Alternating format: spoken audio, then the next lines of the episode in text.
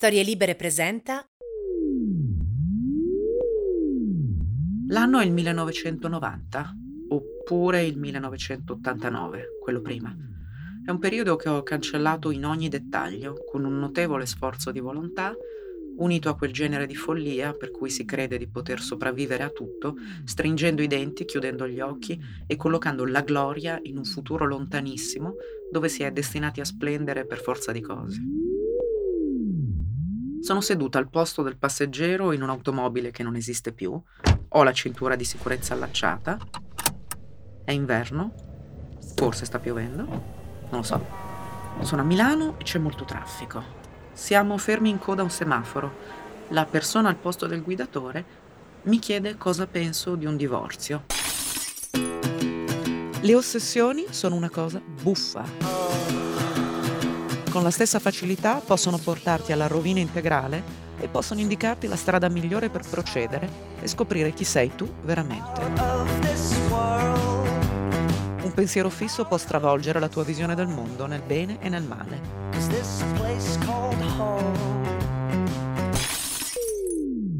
Io sono Violetta Bellocchio e questo è Diamond podcast che esplora il pericolo e il fascino del pensiero assoluto, sviluppando una serie di grandi ossessioni col massimo della libertà che ci permette la forma mista del racconto e di tutte le maniere in cui ci raccontiamo storie oggi. L'abbiamo chiamato Daimon perché demon era una parola troppo forte che non piaceva a nessuno e in fondo esistono anche demoni buoni. Del resto, se i pensieri ossessivi non avessero anche qualche occasionale lato positivo, a quest'ora non saremmo qui. La nostalgia è quello che succede quando crediamo di aver stabilito con precisione matematica il luogo e il momento in cui tutto quanto è andato inesorabilmente a puttane. Eccolo lì, l'ultimo pezzetto di felicità e di benessere nella storia del mondo, quando la terra era giovane e noi eravamo i re. Per alcuni è una medicina molto potente, la più potente sul mercato, non serve nemmeno la ricetta, basta un accesso a Netflix o un telefono su cui perdere un paio d'ore. Che ne so. Autunno 1986, Malibu, quindi Monza, colori tenui, cadono le foglie, capelli ovunque. Per alcuni il gioco è più sottile e arrivano a provare nostalgia dei posti o dei periodi che non hanno attraversato in prima persona. L'importante è dire che si stava meglio una volta, anzi sapere che si stava meglio una volta, parlando sempre al passato. Per chi di voi si sente molto disperato c'è una terza possibilità, provare a immaginare cosa sarebbe successo se. Quali sono state le parole esatte? Cosa ne penseresti se ci separassimo? La parte buffa è che questa già non è la prima volta in cui un adulto mi fa un'uscita selvaggiamente inopportuna mentre siamo in macchina. È successo, succederà di nuovo e di nuovo. Nessuno proverà a dire mai Oh, fermiamoci che ti porto a mangiare il gelato e lì a quel punto ti tiro la bastonata approfittando per giunta del fatto che hai le mani occupate. Non so, avrei apprezzato di più se prima fossi stata accompagnata al cinema? Forse. Per me è possibile, perché così ci sarebbero stati dei confini, un posto, un tempo.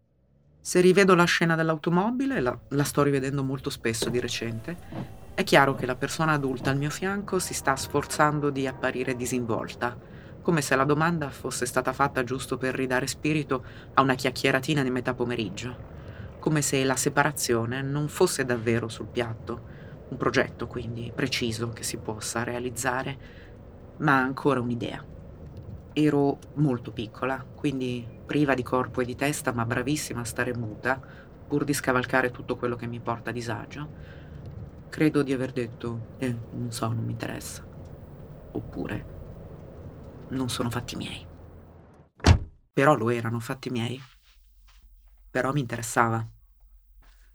Da questo viaggio in particolare sono scaturite una lunga serie di decisioni mie Intanto non ho mai preso la patente, così almeno la coscienza a posto e non faccio fare giretti in macchina a nessuna bambina.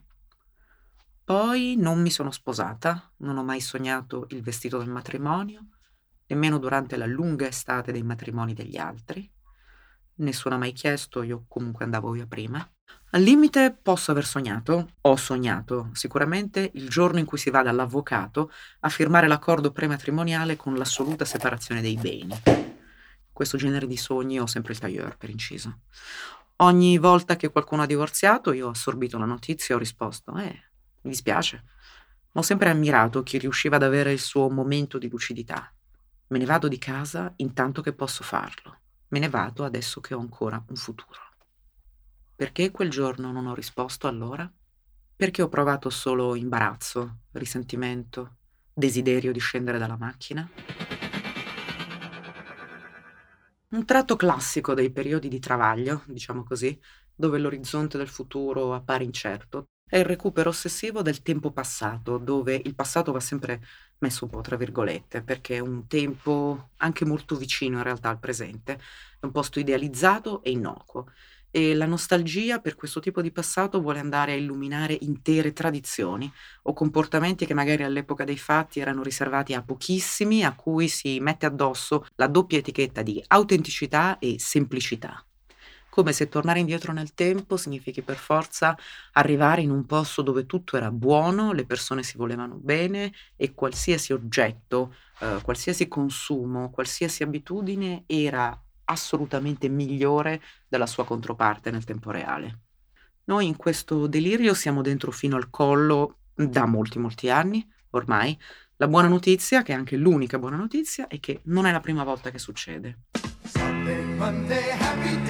Ad esempio, eh, il bisogno di tornare indietro nel tempo per raccontare una storia positiva è qualcosa che ci tiriamo dietro almeno dagli anni 70 perché negli anni 70 questo fu deciso dai produttori della sitcom Happy Days, Gary Marshall in primissimo luogo, che consideravano completamente impossibile ambientare una tranquilla commediola familiare per grandi bambini nei loro anni 70, perché dicevano ah no, assolutamente la nostra realtà era impossibile, gli adolescenti si drogavano, le coppie stavano tutte divorziando, il presente era terribile, per fare uno spettacolo semplice dove si raccontasse una bella famiglia era obbligatorio retrodatare tutto almeno di vent'anni. Quindi il ritorno al passato che ci ha regalato Fonzi, i meme con Fonzi che salta lo squalo, eh, la famiglia Cunningham spacciata come il miglior mondo possibile, era stato per chi quella serie doveva scriverla, doveva produrla e recitarla, l'unico modo di raccontare una storia col sorriso sulle labbra. Perché ci siamo già passati? Perché non ne siamo di fatto mai usciti. Questo stesso ciclo di ipervalutazione e annullamento è toccato, guarda un po', agli anni 70, tra la fine degli anni 90 e soprattutto i primissimi anni zero, quando la commedia televisiva che doveva piacere a tutti, che raccontava simpaticamente genitori e adolescenti e doveva andare in onda in prima serata raccogliendo il massimo del materiale pubblicitario, si chiamava negli Stati Uniti That 70s Show e si scontrava di nuovo con l'impossibilità di raccontare una storia allegra ambientandola nel tempo presente. Vi ricordate che belli gli anni 70 in provincia? I ragazzini al massimo si facevano qualche canna e ascoltavano i Led Zeppelin in garage. Al massimo un vicino di casa aveva la moglie che se ne andava, però in fondo ci si aggiusta, non era poi successo niente di che. Ora, siccome mi sembra di capire che fortunatamente nostalgia per la metà degli anni 90 stia arrivando e stia passando senza particolare colpo ferire, l'ultimo periodo storico identificabile come nostalgico sono i primissimi anni Ottanta. Netflix, dopo un lavoro di ricerca dietro le quinte che è stato certosino, ha lanciato in contemporanea mondiale la prima stagione di Stranger Things. È un po' diverso da quello che noi associamo di solito alla parola nostalgia, perché spinge all'identificazione verso un passato che la stragrande maggioranza dei suoi spettatori non ha veramente mai vissuto. Un mondo ovattato, pericoloso, ma dove il pericolo è sempre qualcosa di in fondo inevitabile però prevedibile e quindi si può arrivare alla fine di un'avventura positivi e vincenti eh, che le persone della mia età, anche se possono averlo intravisto con la codissima del loro occhio, conoscono solo attraverso i film e i telefilm e i libri di avventura per bambini di quel periodo. Non si sposta indietro la felicità, ma la normalità. Le finezze, se proprio vogliamo chiamarle così, in realtà anche in un oggetto come Stranger Things ci sono. Uno dei protagonisti adulti, a cui spetta quindi il compito di tirare un po' le fila dell'intreccio e introdurre concetti quali responsabilità e fate bene a restare bambini per sempre perché poi la vita fa schifo, è lo sceriffo Hopper. Uh, Flo, Flo, we've discussed this. Mornings are for coffee and contemplation. Coffee and contemplation. Chi è lo sceriffo Hopper? È un uomo eh, in apparenza molto brusco e molto burbero che poi in un arco di tempo relativamente breve si rivela essere un uomo di grande sensibilità, capace poi di comportarsi in maniera responsabile e protettiva verso gli adolescenti che della storia sono i veri motori, sono loro che dovrebbero essere i veri protagonisti perché si assumono in prima persona la sfida e anche il piacere della scoperta. What is it? What if it's the Demogorgon? Oh Jesus, we're so screwed if it's the Demogorgon. Hopper non è un personaggio che davvero esisteva così tanto nel cinema e nei telefilm d'avventura per bambini di quel periodo, è quello che un adulto di oggi decide di concedersi come lusso nel momento in cui si pone il compito di animare una storia con qualcosa che somiglia a un essere umano. Deriva dallo stesso mondo di cinema e di carta da cui derivano oggi le storie il senso di guardare una cosa come Stranger Things è il tentativo estremo di salvare il senso di meraviglia e il piacere della curiosità come valori. I bambini protagonisti della serie rivendicano il loro studiare la scienza, il loro voler guardare un po' di mondo, oltre al loro restare aggrappati a giocattoli per cui stanno già diventando un po' troppo grandicelli. Protection. The Demogorgon is tired of your silly human bickering. It stops towards you. Boom! Voi vedete i pupazzetti di Dungeons and Dragons e una bambina di origine misteriosa che mangia cereali per colazione troppo zuccherati, io vedo il tentativo estremo di salvare un elemento di umanità all'interno di quello che per molti di noi è un presente durissimo. L'ha detta tutta eh, nel miglior modo possibile il critico di Honest Trailers che riassumendo la prima stagione della serie diceva la guardereste a due volte la velocità pur di farvela entrare nel cervello più rapidamente.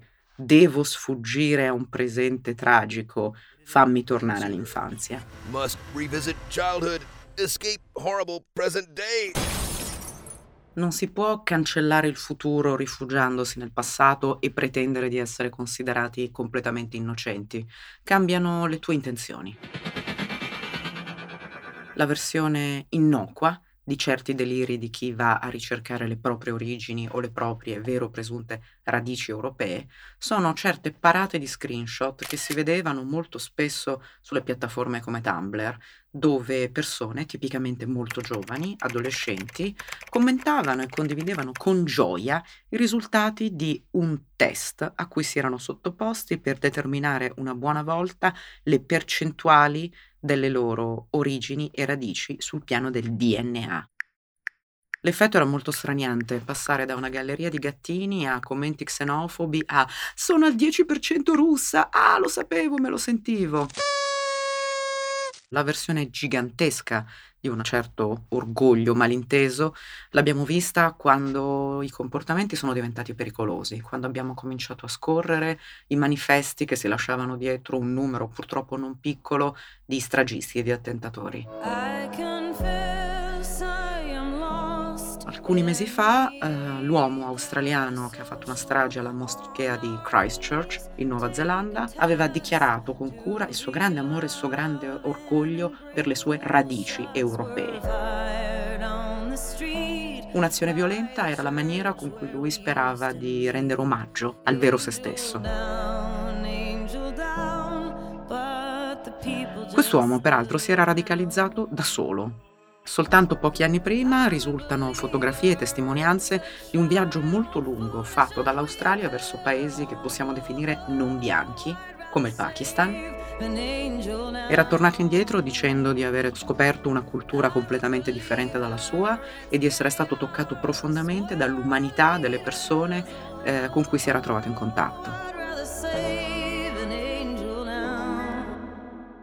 Imparare a conoscere gli altri allora non serve se poi a un certo punto interviene una forma di autoradicalizzazione per cui l'importante è rivendicare una radice in un altro continente che a occhio e croce nessuno nella tua famiglia vede da un centinaio d'anni? E poi abbiamo tutti i test per tracciare la mappa genetico-etnica a partire da un campione di sangue o addirittura di saliva, di sputo. Dacci una piccolissima parte di te e ti diremo tu esattamente da dove vieni, quanti popoli, quante epoche e quante differenti personalità si sono riunite e sono diventate qualcosa di cui tu in questo momento stai portando testimonianza col semplice fatto di essere al mondo. Daimon è un podcast fatto di storie. Qualcuna è la mia, qualcuna la conoscete perché ne stiamo parlando e qualcuna state per conoscerla. Mi chiamo Rada e sono 28 anni che vivo in Italia. La nostalgia non l'ho sentita subito. Ero sempre stata mm, desiderosa di viaggiare, di scoprire, di vivere altre culture, altri mondi. È arrivata invece all'improvviso con gli odori e ha pescato ricordi lontanissimi, come il profumo del geranio citronella che non aveva sulle finestre e che metteva nelle sue buonissime marmellate, oppure come quello della rosa bulgara dal quale si estrae il prezioso olio e che viene usato in tutto il mondo, che l'altra nonna invece custodiva gelosamente sulla specchiera della sua camera da letto. E quindi la nostalgia per me è viscerale, è fisica e mi ha fatto sentire la profondità delle mie radici, la forza del senso di appartenenza ed è stata un'esperienza potente alla quale non ero preparata. Una persona assolutamente insospettabile che si è sottoposta a uno di questi test fisici e che ha poi raccontato tutta l'esperienza all'interno di uno, di uno dei suoi spettacoli è Patton Oswalt. Perché dico insospettabile? Patton Oswalt è un comico, ha avuto una grandissima fortuna, un grande successo e la stima dei suoi colleghi per anni come un professionista della nostalgia, di fatto, nei suoi spettacoli comici, nei suoi monologhi, in un paio di libri che ha scritto e nel suo modo semplicemente di stare sui social, si era specializzato via via proprio in un personaggio, il nerd sempre sempre scontento del presente scialbo e mediocre in cui per disgrazia gli tocca vivere. Se non conoscete Patton Oswald, vi dico soltanto che uno dei suoi monologhi più famosi parte dall'osservazione vi dico quanto sono pazzo. Se avessi la macchina del tempo, io non tornerei indietro per eliminare Adolf Hitler prima dell'olocausto.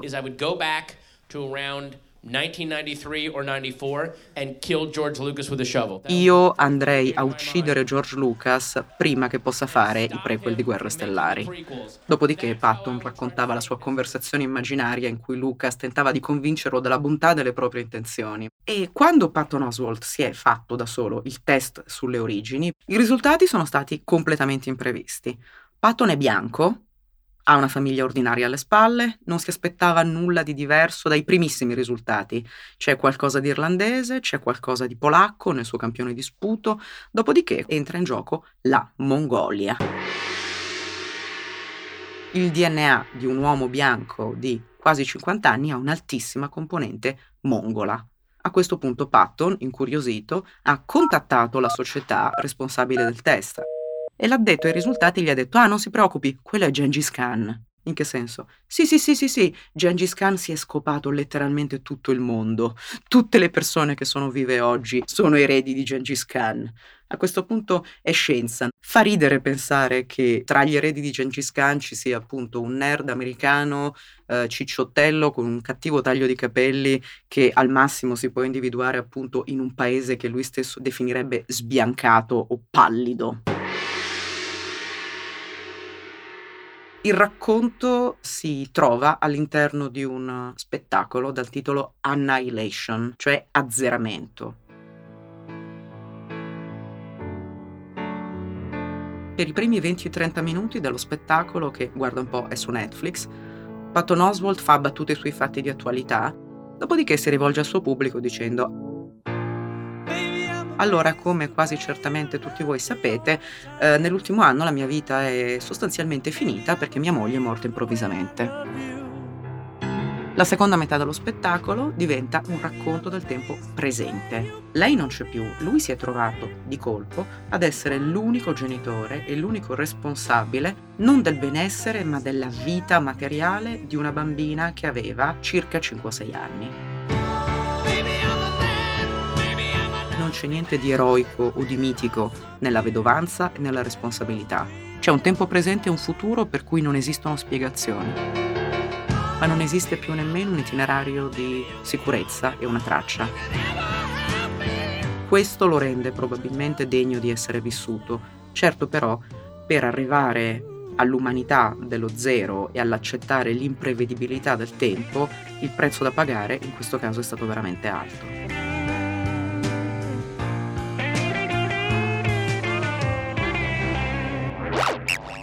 Daimon è un podcast fatto di storie. Qualcuna è la mia, qualcuna la conoscete, perché siamo qui che ne stiamo parlando, qualcuna state per conoscerla. Questa è Jennifer Corson Guerra.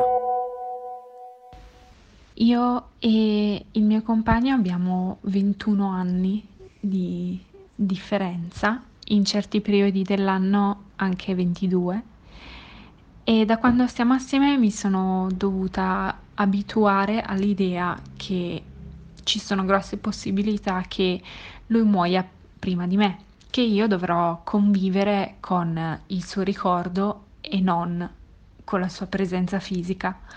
Per questo io mi sono abituata a pensare al tempo non come a una differenza che implica un'assenza impossibile da colmare, ma mi sono abituata a pensare al tempo come a una distanza fisica. Io e lui al momento viviamo lontani e eh, questi 21 anni che ci separano per me sono una distanza come lo sono i 200 km che finora ci hanno divisi e per me la nostalgia è un modo per gestire questa assenza. Quindi io vivo anche ora con la nostalgia di lui che è distante da me sia temporalmente che spazialmente ed è un sentimento che io ho sempre vissuto con grande serenità e pace e questo mi dà a sua volta serenità e pace se penso all'idea della morte. La nostalgia mi è sempre piaciuta, mi ha sempre rassicurato, mi ha sempre confortata e amo e ricerco tutte le cose che me la evocano. E a volte le nostre nostalgie personali si incontrano in un modo un po' buffo perché io gli faccio vedere, non so, i film degli anni 2000 che guardavo alle medie che lui non conosce e, mm, e lui eh, si stupisce se non conosco qualche riferimento degli anni 80. Ma tutto questo mi ha convinta che una presenza si costruisce soltanto con l'abitudine a un'assenza e per questo mm, il nostro mescolarsi delle reciproche nostalgie è quello che ci tiene insieme. Se al primo ascolto certi brani musicali appaiono abbastanza storici, da sembrare tipici dell'epoca che stanno simulando, in essi si percepisce tuttavia qualcosa di strano. Alcune discrepanze nella texture, risultato delle tecniche moderne di studio e di registrazione, indicano che quei brani non appartengono né al presente né al passato, ma a un'ipotetica epoca senza tempo a degli eterni anni 80 o 60. Il suono classico, gli elementi distintivi oramai liberati dalle pressioni del divenire, possono oggi essere ciclicamente tirati a lucido per mezzo delle nuove tecnologie. Prendiamo una cantante di immenso successo come Adele, anche se la sua musica non è esplicitamente commercializzata come retro. In essa non c'è niente che indichi l'appartenenza al XXI secolo. Come tanta parte della produzione culturale contemporanea, la musica di Adele è satura di una vaga ma persistente impressione di passato, pur senza richiamare nessun momento storico specifico.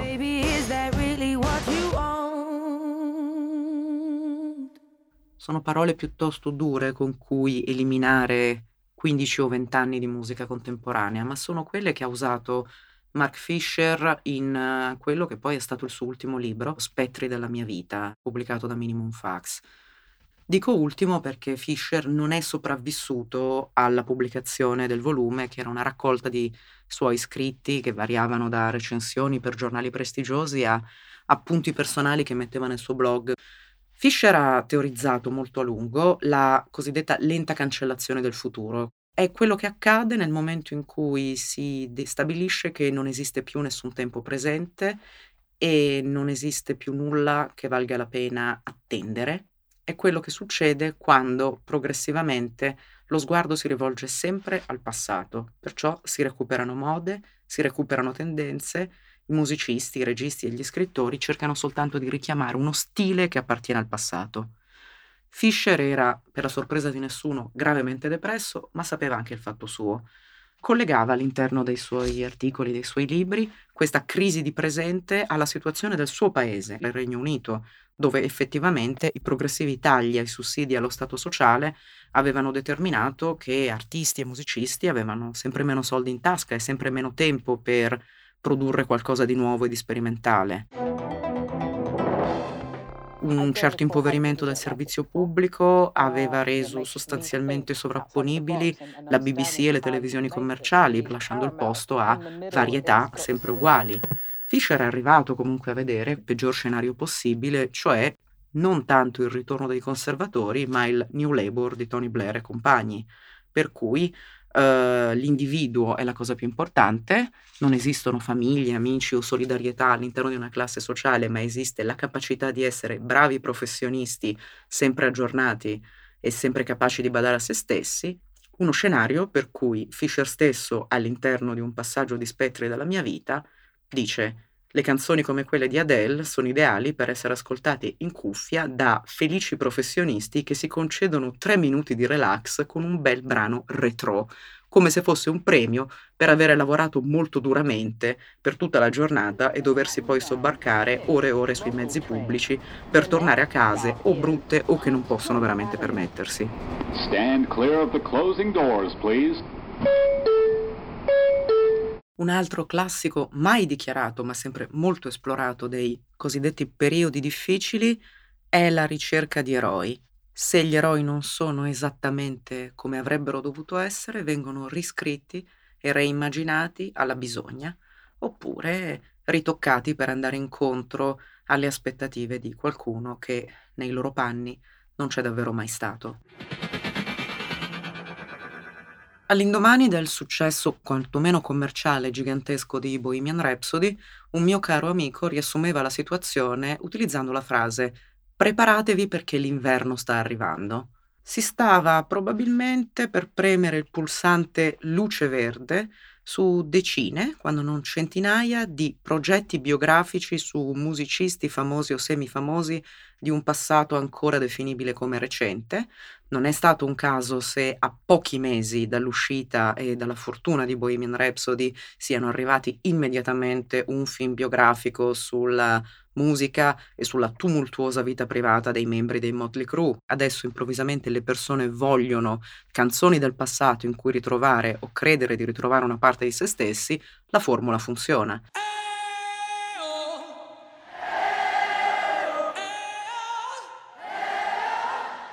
Se siete uh, persone un po' masochiste come me, avete sicuramente visto almeno una decina di biografie di grandi persone famose. Se siete dei puntigliosi, come a volte lo sono io, siete anche capaci di irritarvi perché Bohemian Rhapsody contiene alcuni falsi storici. Piccole cose in certi tratti del film, altre macroscopiche. Freddie Mercury nella realtà scoprì di avere una grave malattia soltanto anni dopo il famoso concerto a Wembley durante la giornata di Live Aid, nella versione della storia che ci viene consegnata dai vincitori, cioè dai tre Queen sopravvissuti mentre lui non c'è più, Freddie Mercury scopre di essere malato prima di questo concerto. Quindi sale sul palco di quello che è il più grande momento della sua vita pubblica come cantante, chiedendosi se ce la farà o non ce la farà a cantare bene e caricando questa esibizione del pathos dell'uomo che sa che ormai non resta più molto tempo per vivere. Quando nella realtà, appunto, Freddie Mercury sapeva cantare, ha cantato bene su quel palco come su centinaia di altri palchi in vita sua e il pathos dell'esibizione era legato alla professionalità e magari al desiderio di fare bella figura in mondovisione, oppure al solito affiatamento con gli altri compagni di band che invece, secondo il film, erano ormai nemici irriducibili e l'avevano ripreso a suonare con loro sostanzialmente perché gli faceva pena. Let's go! Nessuno sa esattamente quanto e quale futuro abbiamo davanti. Potrebbe valere la pena di viverlo e di fare qualcosa di nuovo. In questo preciso momento, a me almeno, sembra che l'unico vero impulso verso il futuro ce l'abbiano i movimenti ambientalisti. We'll quelli guidati da Greta Thunberg, ma non solo, ci sono anche quelli formati essenzialmente da adulti come Extinction Rebellion in Inghilterra.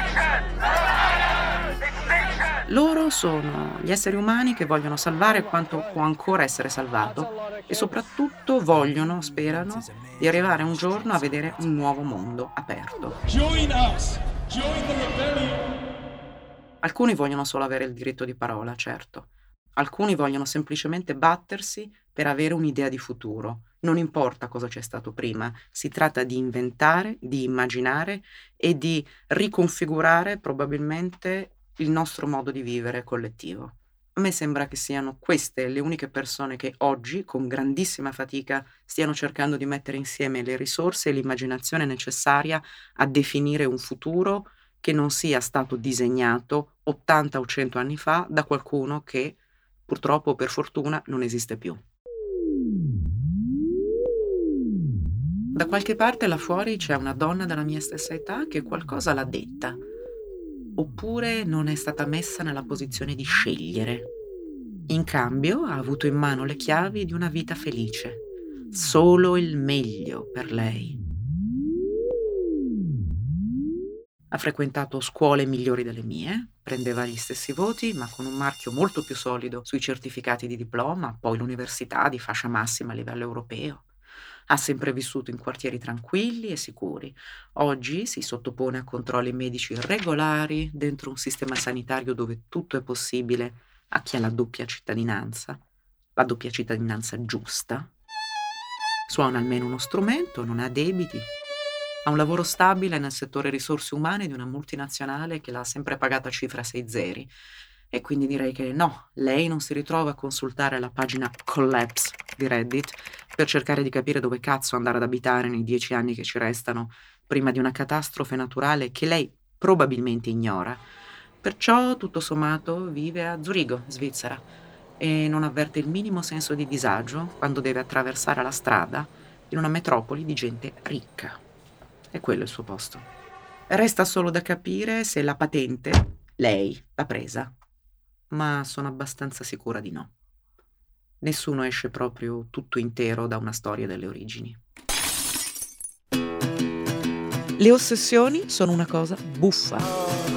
State molto attenti a quello che amate e a quello che del vostro passato e del grande futuro alle nostre spalle considerate desiderabile, degno di essere percorso e riprodotto nel tempo presente.